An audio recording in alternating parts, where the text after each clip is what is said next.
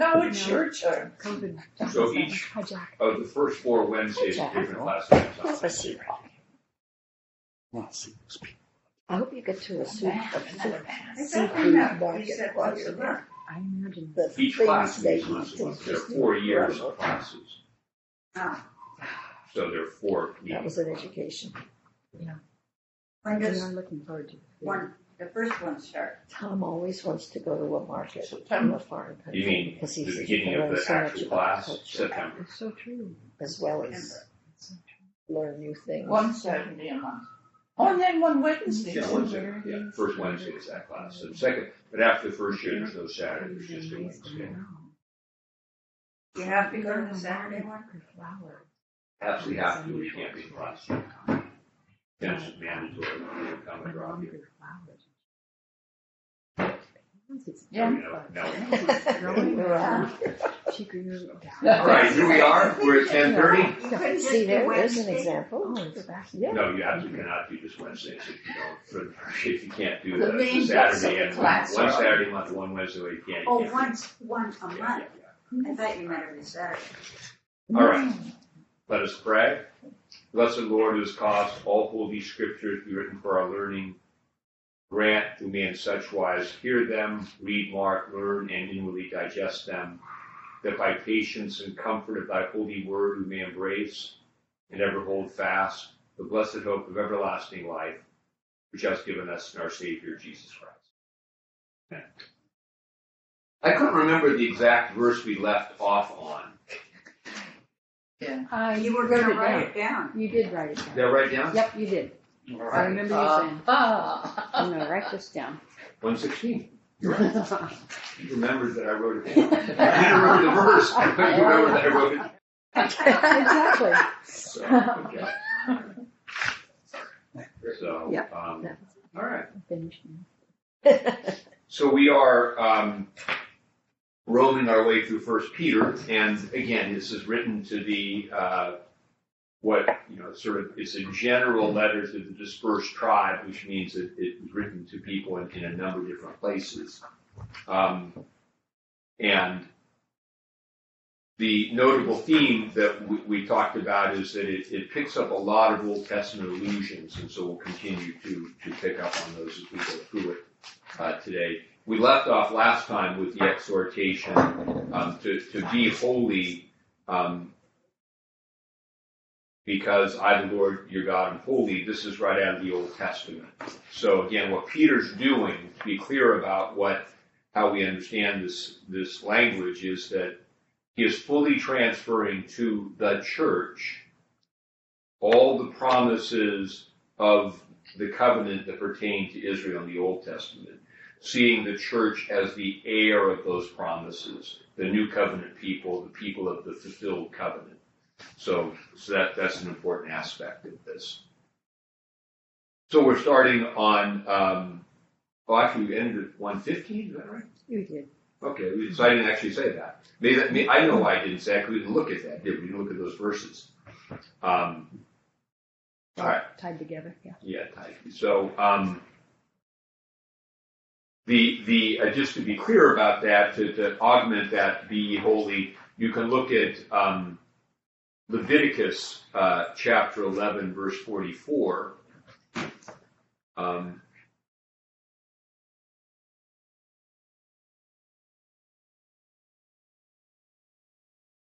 what's interesting about Leviticus chapter 11, verse 44, um, which says, For I am the Lord your God who brings you up out of the land of Egypt to be your God. You shall therefore be holy, for I am holy.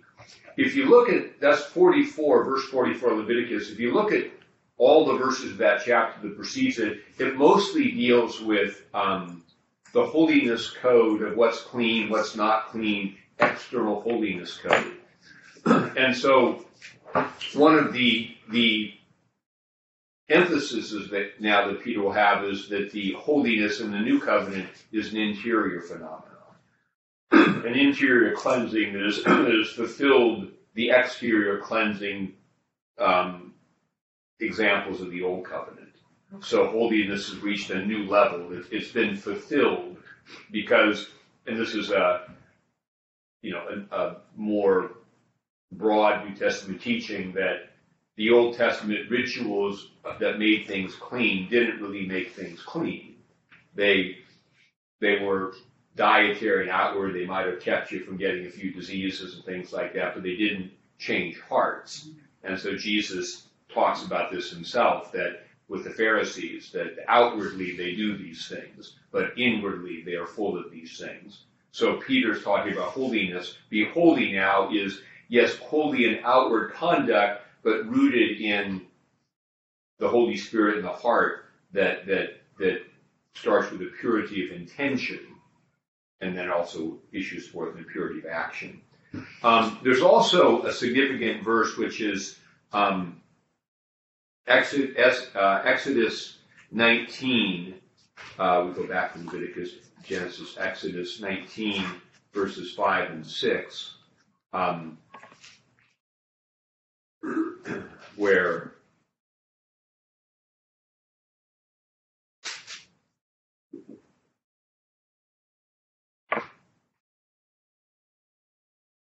he says uh, to, to where where um,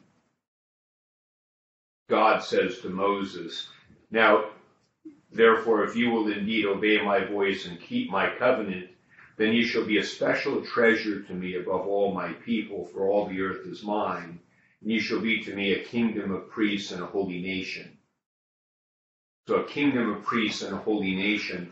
And this is a, the, the theme of priesthood is something that Peter's also going to develop in his epistle because he's going to talk about us being a holy nation, a, a royal priesthood.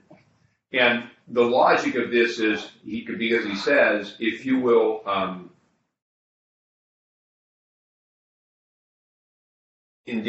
obey my voice and keep my covenant. So what we know in the New Testament is that Jesus, as the Messiah, is the one who, who fulfilled the covenant by hearing his voice and being faithful to the covenant. Now we live in Christ. This is kind of the image, the implications of last Sunday's lesson, which we also had today. Um, baptized into him and receiving the Spirit. And when we live this life of prayer in the Spirit, we can begin to inwardly fulfill the requirements of the covenant, which is to love, to love God, to love others. And that has more specific behavioral implications, but we, the righteousness, the holiness is rooted in Christ, and only in as much as we stay in connection with Him through our prayer and the ongoing work of the Spirit within us will be, will we be able to live in this covenant relationship and be holy. Holy is not a self-help project. It's a work of the Holy Spirit in our hearts that, that we must, that's why we must stay connected to our prayer. And we're not going to always love, so we need ongoing forgiveness. So the disposition of repentance and faith. But, but, but the Holy Spirit's working within us in that. And so we're, we're holy because he's doing that work in us. And so those are a couple of implications that Peter's getting at here when he talks about um, be holy, for I am holy. So, verse 17.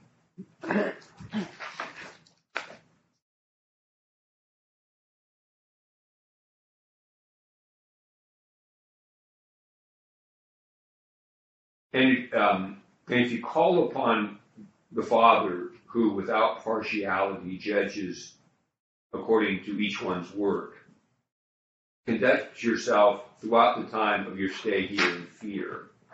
Now, it's interesting what each one's work, this is something that is really confusing in the New Testament if we don't really understand what's being said. He judges without partiality according to each one's work. um, of course, we know that the salvation comes by faith and not by works. How do we reconcile that with the statement here that God the Father um, judges each one according to our works? and even um, Revelation says, you know, blessed are the dead who die in the Lord, uh, even so they rest from the late, and their works follow them. So how do we reconcile that? that we're not saved by works by faith, but will be judged by our works. And to much as has been given, much will be asked. You know, like that's But- another. Okay, so but what if you just can't do it? If, if, if you can't be saved by works, You're not saved by them. how But can you be judged by them? then? well, Jesus was our propitiation. Like Jesus did all of the works fully. So he did them all fully. But we're meant then, now that we have Christ in us, to do likewise, produce fruit. The fruit of the Spirit that's in Okay. us. Okay, so let's follow that a little bit. So the fruit of the Spirit, how does that relate to work? How, Directly, I would guess. Speak. I mean, I'm gonna make you all talk now Yeah. here, so. I'm not-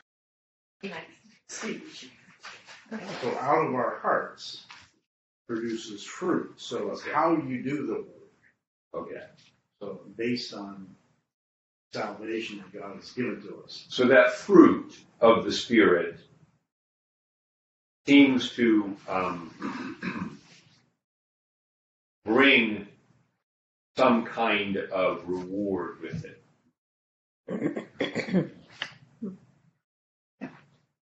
Well, it does, yeah. So Whereas um, work in the natural level, the the, the um, and maybe we can make a couple contrasts here that are New Testament. You know, whether it be talking about life in Adam is a thing that uh, St. Paul talks about in Corinthians versus being in Christ. That that by nature our lives have have an essential affinity with Adam and sin, and so this deals with the futility of, of, of ourselves apart from Christ as we can try and try, but we can't accomplish the will of God. So how does that change now in Christ? We get the Spirit. Mhm. So how, what, what's the difference about the concept of labor in Adam and in Christ then? Well, as we um, humble ourselves and apply ourselves to the gift of the Holy Spirit within us, we do this, but we make progress in the works that are evidence of the faith that we have. And, you know, coming from Missouri, you, it's the show me state, so you look at the evidence of, of people's behavior, you know you you're taught not to listen to their words as much as you pay attention to their behaviors. And their behaviors as the scripture tells us you will know them by their fruit. Yeah. people's behaviors reveal much more about the state of their heart than words can sometimes. But it is an ongoing i think as we as we uh, trust and obey as we listen as we pray and as we work, then our works are refined, hope you know, as we progress. And they do have a, a long lasting reward in the lives of others and on beyond. And, and the, the, the, key here is that because the Spirit, okay, we talk about in Adam means in in what the New Testament I think we refer to as the flesh, which means life cut off from God, because the death that Adam died was the severing of the spiritual bond of union with God. Now he labors in the flesh, in that futility of the flesh. But in the New Testament, because we've been reconnected to God in Christ through the Spirit, we, we're brought to life. This is the whole resurrection language of the New Testament and baptism. Just pay attention to the baptismal liturgies when we have them. Um, granted, shall we die to sin and rise to newness of life, so that there's a new life that comes to us, and in that in that life we can do fruitful things.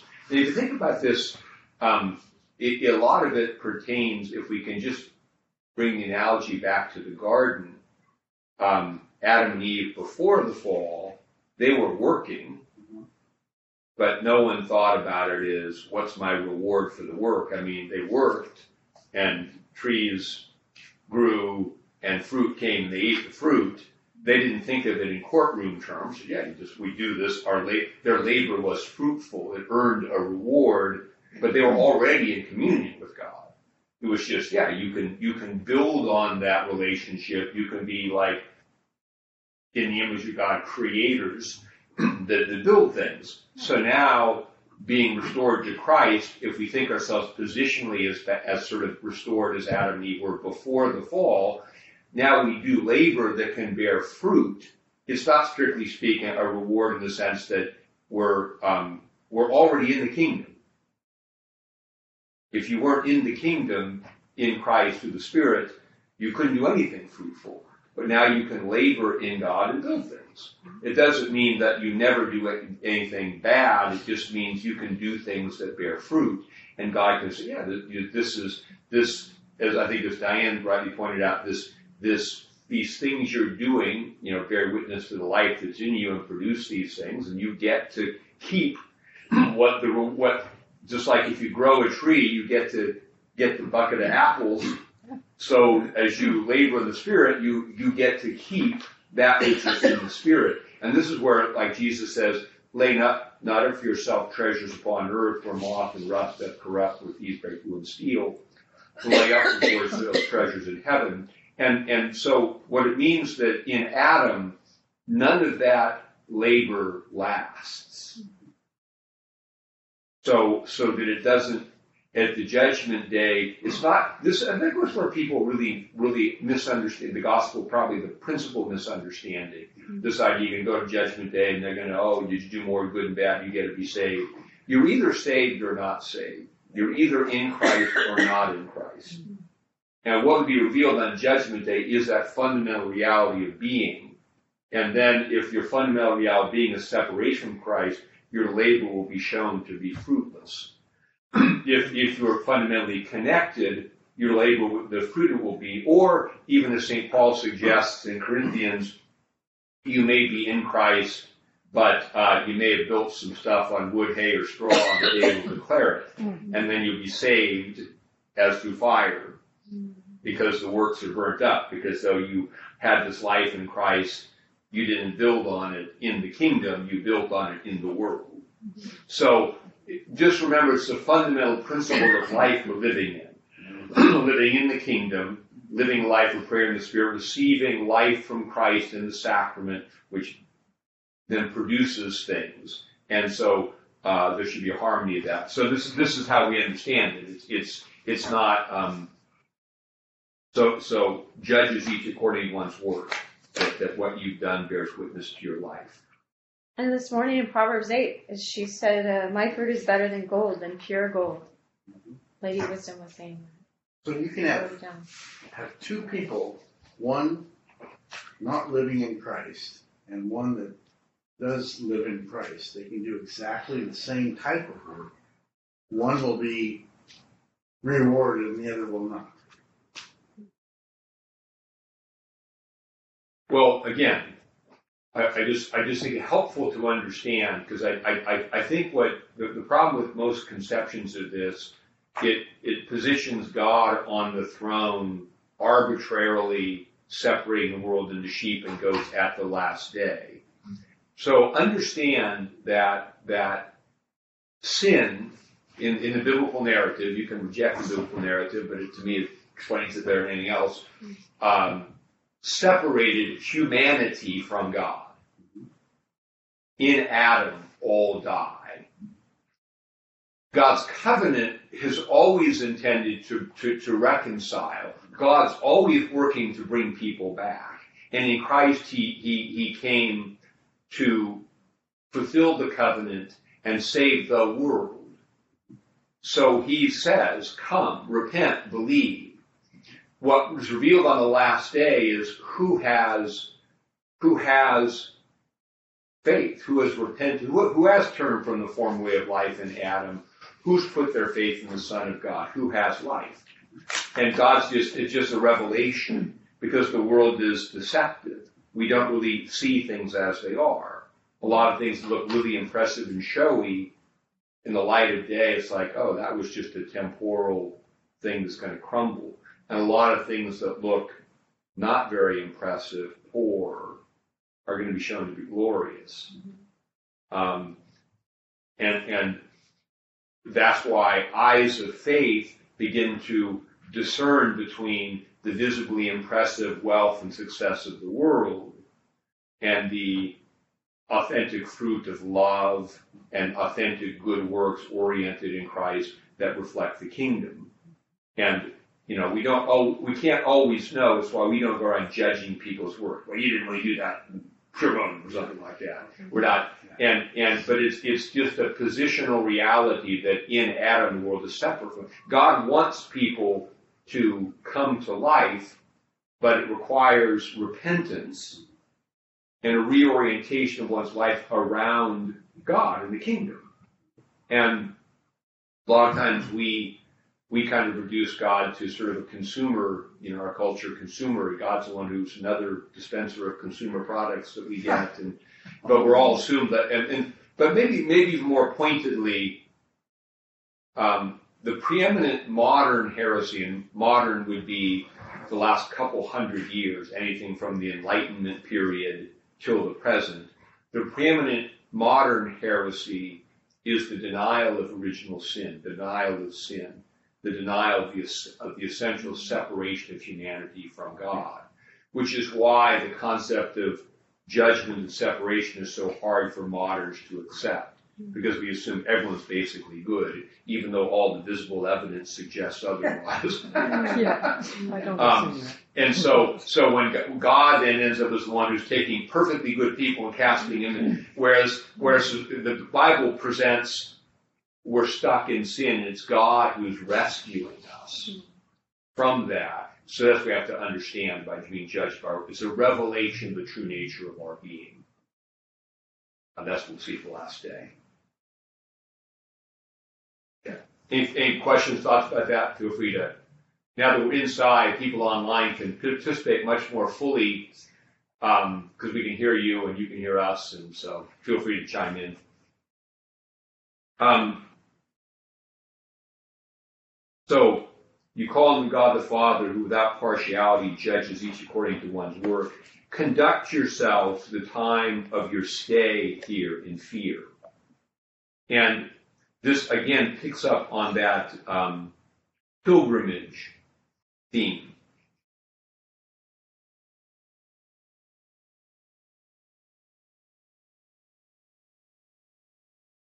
I think God wants us to be afraid all the time, do you? Um, holy fear is a virtue that, you're, that we pray for in confirmation. Of the seven gifts of the Spirit that we pray for, the Septuagint version of Isaiah, the last is, and, and fill them all with the Spirit of thy holy fear. So holy reverence uh, gets back to what you talked about when you're talking about respect for authority and, you know, we, in our pre-Bible study talk. God wants us to have a healthy reverence for Him because if we don't, we'll presume and sin. Moses, take off your feet. You're standing on holy ground. Don't just act like this is any old mountain. No, you're here.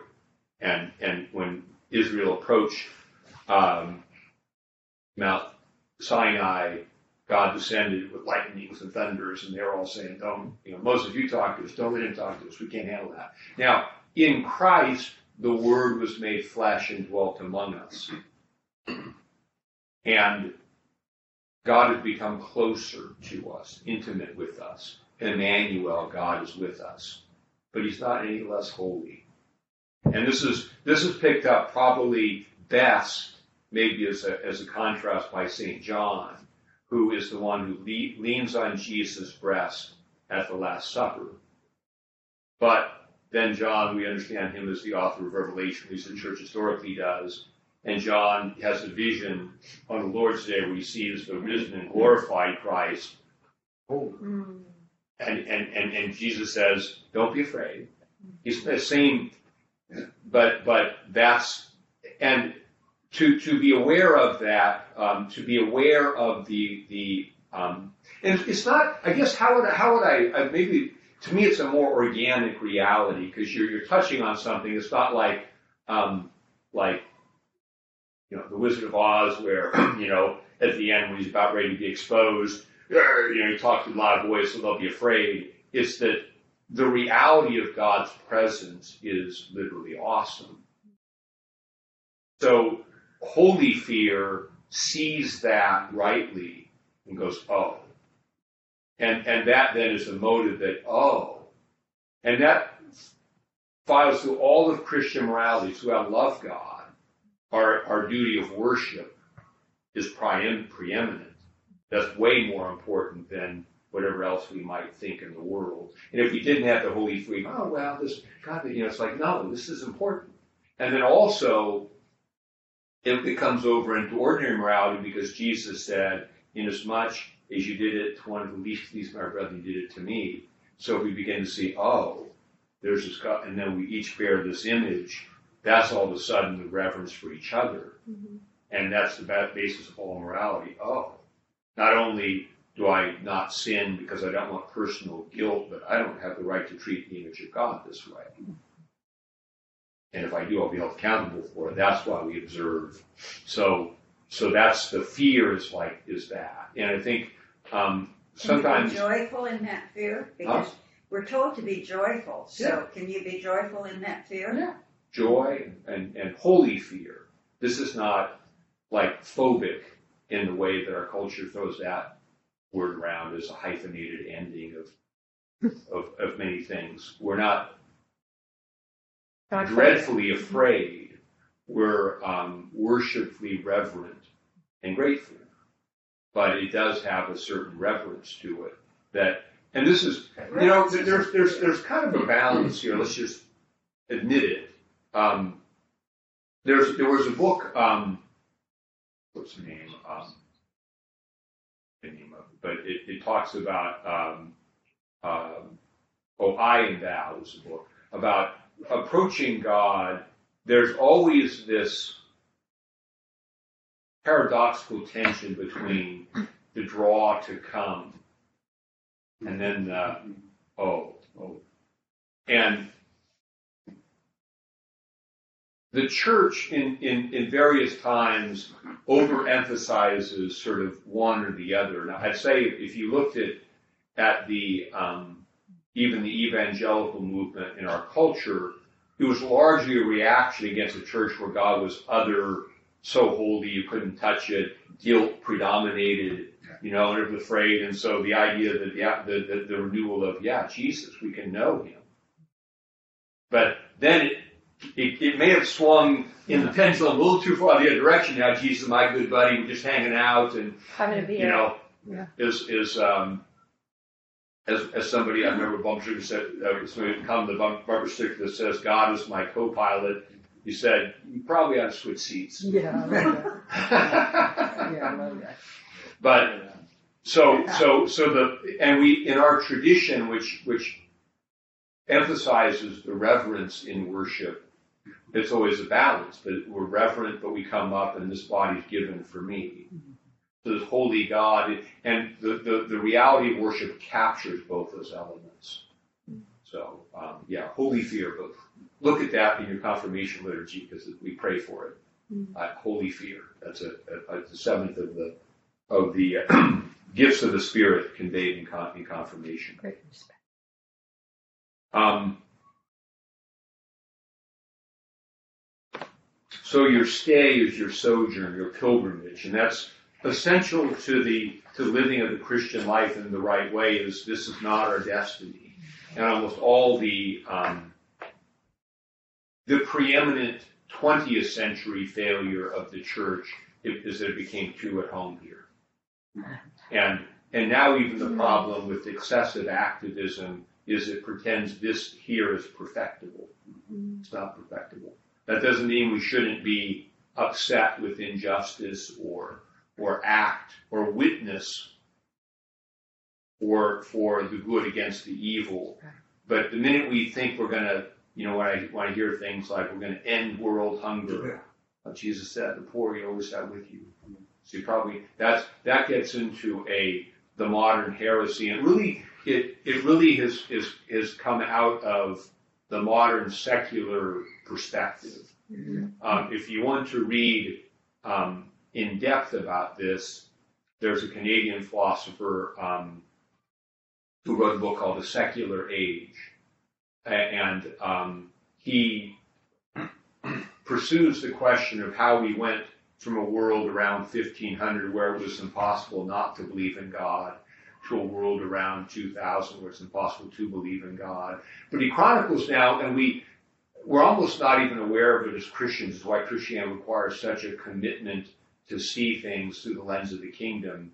But but the the, the preeminent characteristic of the secular age we live in is that everything is seen in temporal terms. And the highest human good is seen as what he calls ordinary human flourishing. So all we're aiming for is economic prosperity, food, everyone's comfortable. There's no sense of a higher meaning of life, a way that, that, that suffering has some higher meaning. And we're so used to thinking that. If you think about this now, even our culture, I, I just would challenge us. It, these are nuanced questions, but the, the main way this comes out is everything in our culture is assessed in economic terms. Mm-hmm. Everything. Whether it be our, our visions of equality or whatever, they're going to be measured economically, and yet we already know from the perspective of faith that money doesn't make people contented or virtuous or save them. But that's our world lives in that. Everything is governed by that. From the minute you turn, I, I don't watch as much anymore. Any kind of news on is what's happened to the stock market. It's up and down. Like is the idea that if it's up, you should feel a lot better today mm-hmm. because there's there's prosperity. And even and even when they celebrate it, like I'm a I'm a kind of a sports fan. Oh, this is you know this is growing and prospering. It's like well, so people own these things and make a ton of money, and we're all going to pay more for it. Mm-hmm. Bigger economic growth, and even thinking about some of the idols of our age, like economic progress. You know, we want so much growth per year. You realize, of course, that whether it was an individual company or a, a country, indefinite exponential growth is literally impossible.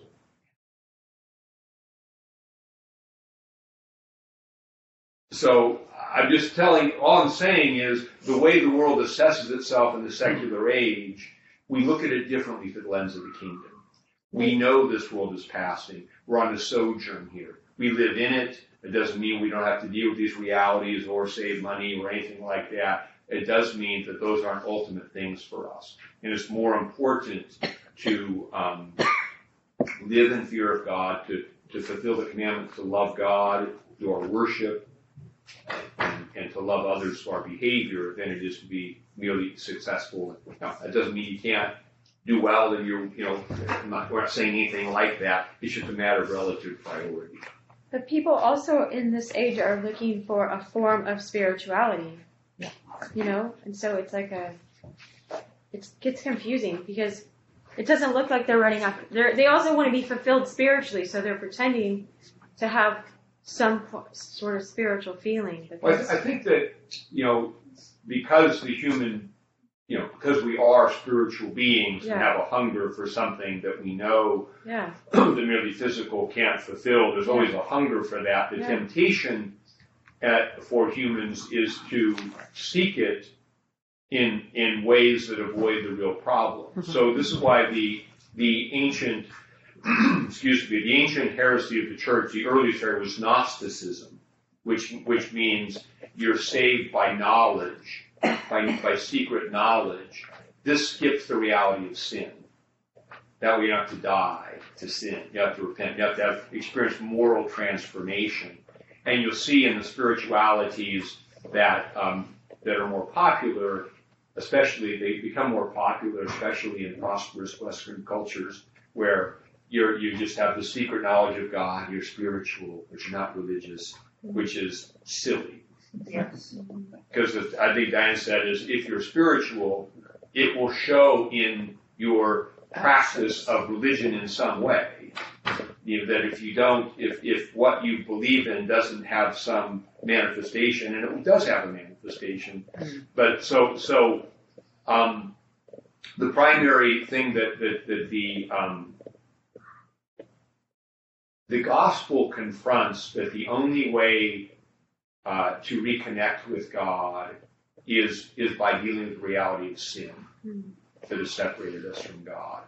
And that it proclaims that Jesus Christ, the Son of God, has dealt with that reality of sin once and for all. And we come, we can come to the Father through him, which also permissively says that, but also then says, apart from him, there's always going to be some distance. And false religion always tries to skirt the reality of, of his death for sin and also our need to die with him. Hmm. So that's characterizes our age. You'll notice that um, because our age, mo- the modern world has tended to deny the reality of original sin, presume everyone's good and going to be saved, makes God the one is, is that um, the cross has diminished in its centrality in Christian preaching. It's, you can see it actually in the evangelical movement because the, the early evangelical preachers were really all about Mm-hmm. the blood, the cross, the repentance. And then we morphed into churches where they'll purposely remove references to the cross and blood and any image of a cross in church. You know, it's going to be nice and, and, and the problem with that is, you know, the logic of, of, you know, wanting not people to be off put. The problem is that the cross is off putting. It's why we come to church and go, whoa. Yeah, That's right. It's why Good Friday is so weighty because, of, oh, yeah, this had to happen. And I did that. And I need to, it, it confronts you. But if you don't have that, you can develop a religion, Why don't we'll just bear some good people and they're trying all that kind of stuff. And so, um, Yeah, I have my friend that I gave up on quite a while ago always says, "Well, it it it doesn't hurt anybody." I said, "It doesn't help anybody either." Yeah, but I mean, but again, it, it, it, it and this is one of the, the problem with preaching the gospel in our age is nobody feels the sting of sin. No, I don't know what I do. But nobody feels the sting of sin when you have enough painkillers to shield yourself from the sting of sin. That's where the problem for our culture. Hmm. And, and actually the funny thing is behind the cover of the painkillers, it's there everywhere. Mm-hmm. It's just, you know, what we have around us in the world simply is a facade. There's no less pain inside the walls. Mm-hmm. But, yeah, so we don't go any further. Okay. So, so, so no, your sign, your sojourn, you're passing through. Knowing that you are not redeemed, verse 18, with corruptible things like silver and gold from your aimless conduct received by tradition from your fathers. And this is really speaking to the, the Jewish Christians then who, whose, um, were inheritors of the Pharisaical tradition, which didn't fulfill the law. But now they've come to Christ who has. And that's a, the aimless conduct would be external purity rules which didn't really connect you to God. But with the precious blood of Christ, as the lamb without blemish, without spot. Now, again, we're dealing here with where does that whole idea of a lamb without blemish, without spot, without spot come from in the scriptures? Revelation.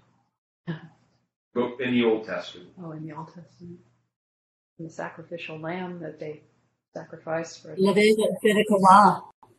The Levitical law, and certainly at the Passover, principally too, right? When every family was supposed to offer a lamb, it had to be a lamb without blemish.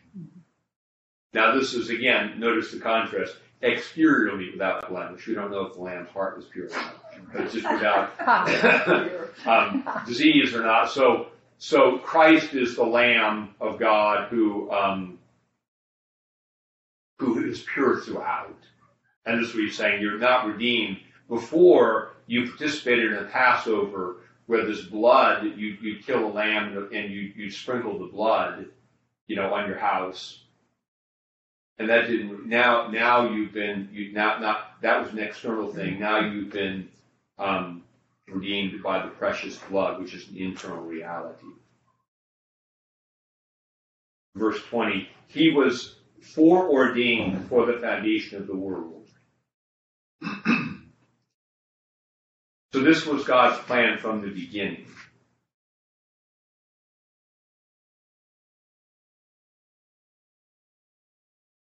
And there's a whole mystery to that. Yes. But it does tell us that, um, and, and you have to accept the paradoxical reality that God created people with freedom, but they freely choose to sin, but that God knew ahead of time that need and foreordained his son to come and save people from their sin in such a way that the freedom that people have to, to choose sin does not cancel out the sovereignty of God, who still remains in control. And then I guess the main thing that that particular thing says foreordained means God is sovereign. It's not like, oh gosh, you made a mistake. What are we going to do now? Who was foreordained before the foundation of the world, but manifested in these last times for you. Who through him believe in God, who raised him from the dead, and gave him glory so that your faith and hope are in God. Now, for you has a very um, chosen emphasis. Israel's God's chosen people. But if you now know Christ, because you've, you've been given the gift of faith, now he was revealed for you. He's not revealed for everybody, because not everybody sees him. Not everyone saw Easter. Certain people saw Easter. And this, again, is highlights, again, the, the, the parallelism with Israel's God's chosen people.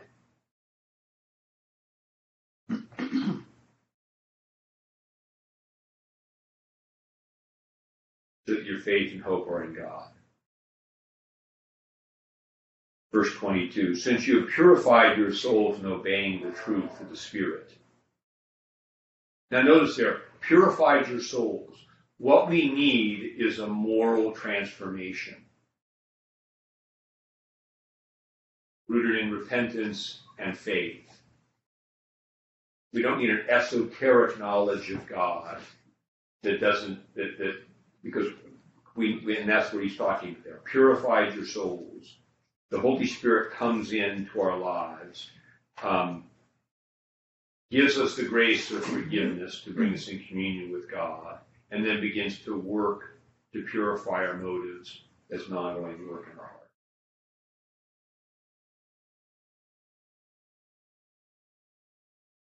And verse 2 says, Therefore, obeying the truth of the Spirit in sincere love of the brethren. So, again, your concrete, your, your uh, I should say that the, the sort of uh, theological understanding that the Holy Spirit purifies our hearts results in the tangible, now we love each other. And the evidence that this is that the Holy Spirit exists in our hearts is that we are about that business of love. We should note here that this is a messy business, like all family business is. It's hard to love in community. And so what it means is that you, you don't run away from that hard task. That when you see someone, you, you, you, you, you make the effort to love a difficult person. You make the effort that when you have perhaps acted not as you ought to act, you admit it, and because the the community of the body of Christ and its well-being is more important than just my personal well-being. So therefore, I'm willing to give of myself for the good of others in the body, so that they may be saved. Um, there's, you know, of course, we don't um, become manipulated by those who won't obey and and demand a bunch of attention. There's this a whole nuanced conversation about what love looks like. I'm only positing that it's difficult, mm-hmm. and and that our the reality of our of our being in Christ in the Spirit will be evidenced by the fact that we take up that work. And when we run away from that work, it's interesting. You know, a lot of people talk about the church, oh, full of all these hypocrites. You know, yeah, room for one more. Come on in. And, and, but that, that we're willing to stay in that community and, and try to love the people we hire. That is the work of the Spirit. And then as you, and, and why, because it also will, it's also how, you know, we have this animosity, people are angry, and when you start praying, you realize, oh, yeah, I guess I've, maybe this issue is not so much with Joe over there. Maybe it's like hmm, me. Maybe I have an expectation or a need that I need to look at. And that's how, so only when you stay in relation with people is, are your own faulty motives exposed. If you can, the, the religion, this is why the Gnostic religion tends to be very individualistic. I need to sure gotta sit in my chair. No one challenges you there. you can love exactly the way you want to love, send checks to third world countries to fund it, you're great. You know, but put yourself, you know, can you love somebody the way Christ loved us, which is to die for people who crucified him?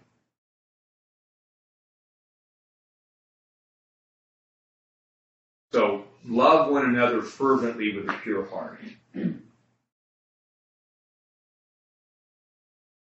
you love one another as I have loved you remains preeminent. Having been born again, not of corruptible seed, but of incorruptible. That is, not of temporal, not of things that, that, that die, like um, if you plant the seed of a, of a corn in the ground, it will grow, but that stalk's going to die. The seed of the Spirit planted in our heart, it's never going to. That's what it means to have eternal life. You have a life growing in you that has no death. That's what it means to be saved from death. You're born again in that. That's life is growing, and it.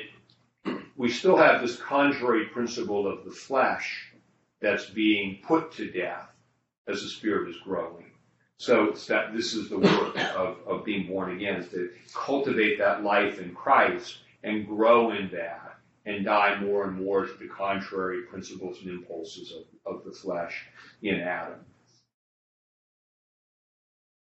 Because we've been born again of, of incorruptible seed through the word of God, which lives and abides forever, because all flesh is grass, and all the glory of man as the flower of the grass.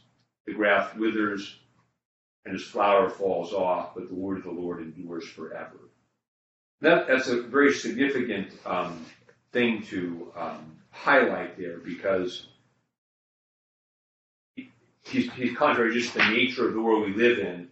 Everything we see here is going to die, and and the fact that we go through cycles of nature every year where things bloom and die, bloom and die, eventually leading to is contrasted where the spirit is planted. There are things that are, are beginning to grow, and the bloom that, that it, it brings is not going to die. That gets back to our initial conversation about works that endure. And the word of the Lord endures forever. Jesus says this, you know, uh, heaven and earth will pass away, my words will not pass away. When we hold on to the promise of God, we hold on to something, it's literally impossible for God to lie. That's true. But what any other person may say in the world, in a political campaign or something, it's like, not so much. Now, this is the word which by the gospel was preached to you. And that's the apostolic testimony that Peter is bringing. He's the apostle. Here, here this is. If you hold this, this is you are now um, you are now the chosen people living the promises of God.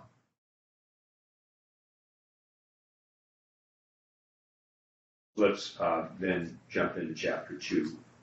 Therefore, laying aside all malice, all deceit, hypocrisy, envy, and all evil speaking. Sit in your prayer for a while. Any malice in there? Anyway, I'm trying to be pretend I'm something I'm not. Have I spoken evil of anybody? You say, well, maybe the gospel is true. There's two things about sins of speech. Is one is speaking falsely, false witness, and then they're speaking unkind truth that does not edify. And that's the hard. The second one is harder to hold on to sometimes. It's like. Now, I will say this about about ourselves. I think uh, we have to be careful how we speak about people, um, and you know, especially out of love and charity. Sometimes we need good friends with whom we can vent. And it doesn't mean a lack of charity. We say, God, you know, we know after we vent and kind of commiserate, we're going to go out and love again. But sometimes just need to express it. But discretion is that's that's sort of a, a spiritual friendship. We can be brutally honest. It's not what you vent to everybody, and and and it's and the the sort of expression of that is um, grounded in the understanding that this is your frustration is not going to dissuade you from the task of trying to go love again. and that's because somewhere somebody is saying that about us, mm-hmm. and we don't want them to give up on us either.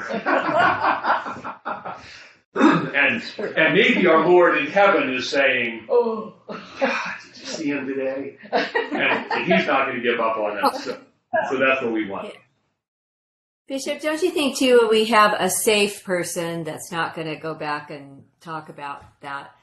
When we vent to them, sometimes they can reframe it for us as well. Like, well, have you? That's right. Someone's even saying it. You is ask saying- a question. Yes.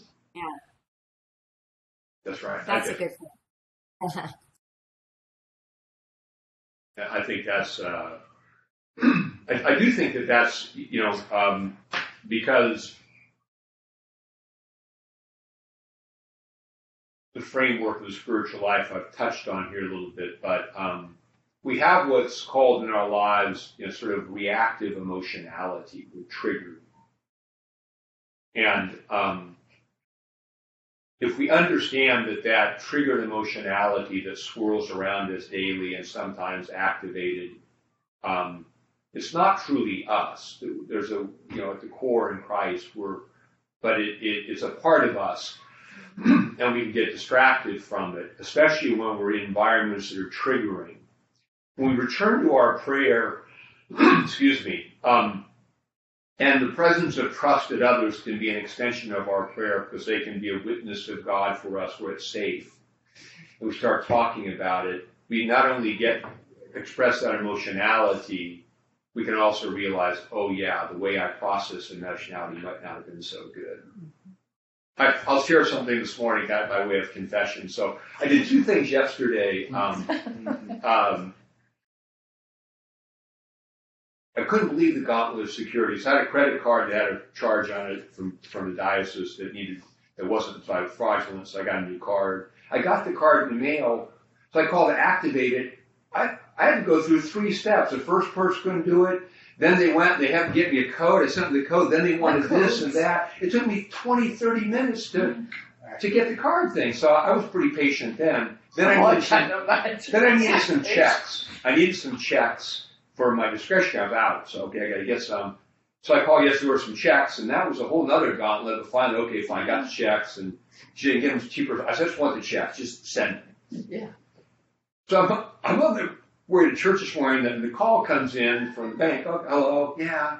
You sure you want the checks? Yeah, I want the checks. Yeah, can I get the last four digits of your account? I said, the checks? to-" I, I was like, what I'm saying is, I got a little bit impatient on the phone call with this guy with whom I spent 20 minutes yesterday. Yes. Oh. Because, but it's like, and then I, I got off and I said, so, like, it was just like, wow. But, but then I kind of hung up and go, God, okay, I got impatient with it. But I, I got triggered in that space of impatience, Of and that happens to us. When we calm down, you realize, uh, that sometimes can be worse. We can do worse things with that. I certainly have done worse things with that. That's triggered emotionality. You're in a kind of heightened state, and it might be also something else in your life has happened. Maybe you left home with a little bit of conflict. Now everything's, and so returning to your prayer, that's where you will just expose, oh yeah. And that's where the good confession comes from. And, but, but the awareness that this, in our prayer, I want to grow in is that this emotionality that surrounds us is not us. And to see, oh, yeah, I see, okay, I see that. You want to get the ability to see yourself doing that. And sometimes you, for, you forget and you just instinctively react. Mm-hmm. So anyway. It was when they say, well, give me your PIN number. I've already Well, there given was, there was passwords. I've actually a this, question, but this yeah, they asked me, what's your, take us what's your code? I said, I don't have any idea. I don't, I've never used the code. I just want, And I don't have a pen. I don't have it. yeah. So it's, it's, uh, anyway, so that's, that was, it was a, a particularly, Shining moment. well, well, it was, well, it was just the, the gauntlet of security for, t- like, they were seriously, to validate a credit card you sent me, told me to call this number. So how, how did you end up with her? Did you get your check yet? Yeah, yeah, yeah, she, I, I gave her last card, and she, she was happy then. Okay, she was happy. I know she was happy. I, if I saw her, I might call her and say, "Hey, listen, that property's not. That's a little more patient." But uh, okay, so evil speaking, uh, envy, evil envy is the way we look at others, and you know, first of all, we we we envy. We're jealous of their person, and then envy goes into we wish them harm because we want them to be brought down and us to, be, to ascend. That's where envy goes. These things. So this, this is what we're supposed to put away from ourselves. Um, Matt, all those kind of things as newborn babes, and those. So what the Holy Spirit causes us to be born anew, and um, we become infants again. Um, Martin Thornton has a, a quote in his book, uh, I think it's Christian Proficiency, where he says that the the, the, the spiritual maturity of even the, the, sort of uh, faithful, average, good churchman is is that of a small child. that that you have, and this is what you get in church. Sometimes you get people who are very advanced in the world, but spiritually they're very immature. We're, but we all have some immaturity. And newborn babes means Jesus said this: unless you become as little children, you can't enter the kingdom of heaven. You have to you have to look at yourself honestly again and realize that to grow against these things, you have to be willing to honestly assess what's really in there, receive the word. And part of the, the thing here is the is the ability to be what I call self-critical without being self-condemning. That's hard. The reason we we I didn't do that is because we, we really can't handle the fact that that really is what we did. but eventually will come to us. But so the, part of this, this, the life of prayer is rooted in the ability to see what's really there. And part of the grace of God is He only reveals it in layers. And so He'll let us get a little bit further down the road for lets more be known. It's also why in the spiritual life, sometimes it seems that after you've grown a lot, you've actually regressed. It's not really that. It's that you start with looking at surface things, you know, um, obvious, visible sins. And as you go along, the light comes to shine more on motives and intentions. And then the lack of love. It's like, I didn't. So initially you felt guilty because you were, you were guilty because you did this sinful thing. And then eventually you realize, I didn't really love God or my neighbor and the more that light is shined. So it's always the, the balance of grace because that light shines in the context of grace, just as human beings with their children, if they're going to confront or they're, they're going to do it in the embrace, at least good parents. Some parents say, you're, you know, don't don't do that so well. But uh, a, a good human parent is the foundation of relationship that allows me to confront. So God, we grow in this, He'll let us know more, and that's why we'll gain as we go on humility, because He'll show us more, and we'll think. "Oh." We just have to make sure we don't get discouraged. Okay. Um, he says, desire the, the pure milk of the word that you may grow thereby, if indeed you have tasted that the Lord is gracious. Um,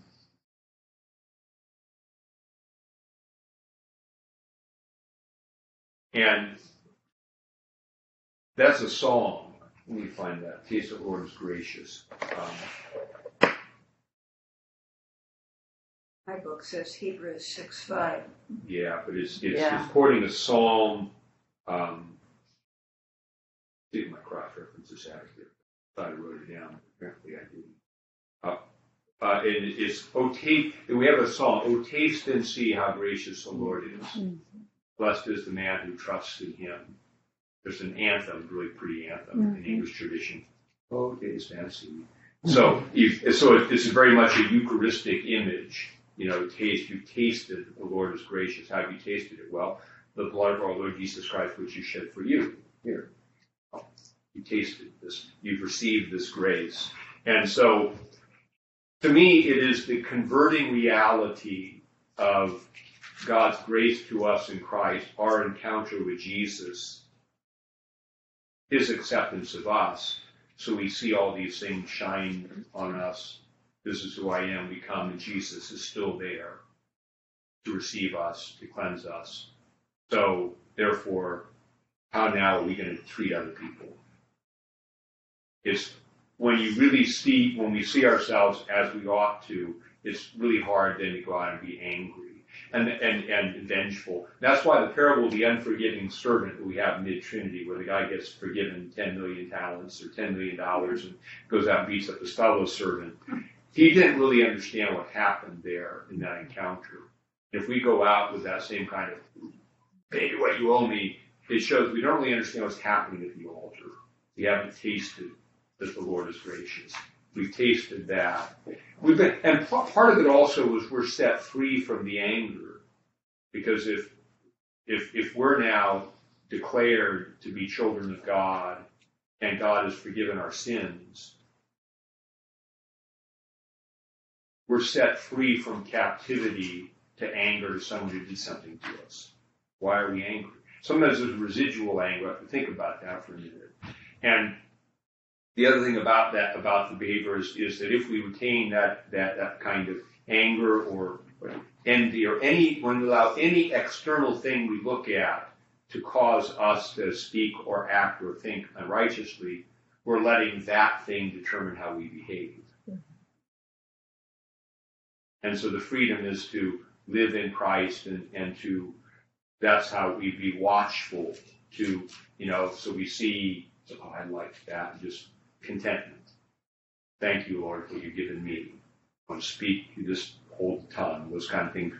We grow in that uh, because because we realize what we have in Christ and realize that those, that other way won't give us anything that we want to.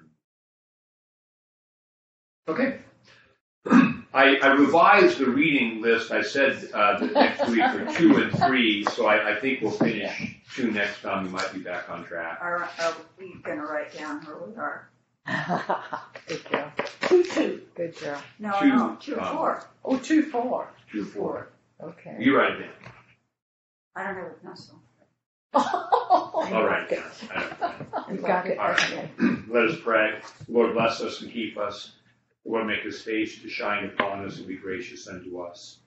The Lord, lift up his countenance upon us and give us peace this day and forevermore. And Amen. However, I won't. Thank you all for being with us. Connie, Jim, Phyllis, Adriana, Nancy, Dee, Where we are, I, because- I wrote it down. Because I won't be here. I love it that it's in, in your office. It's so nice to be able to hear. yeah, it's for me too. I notice outside, you really have to, you, you, there's a lot of energy that goes into speaking loud enough to everyone to hear you. And I realize when I'm done, I'm much more exhausted. Here. To the doctor. All right. The other day. It's in a small You get a lot way. up there. And I have plenty of time and then some.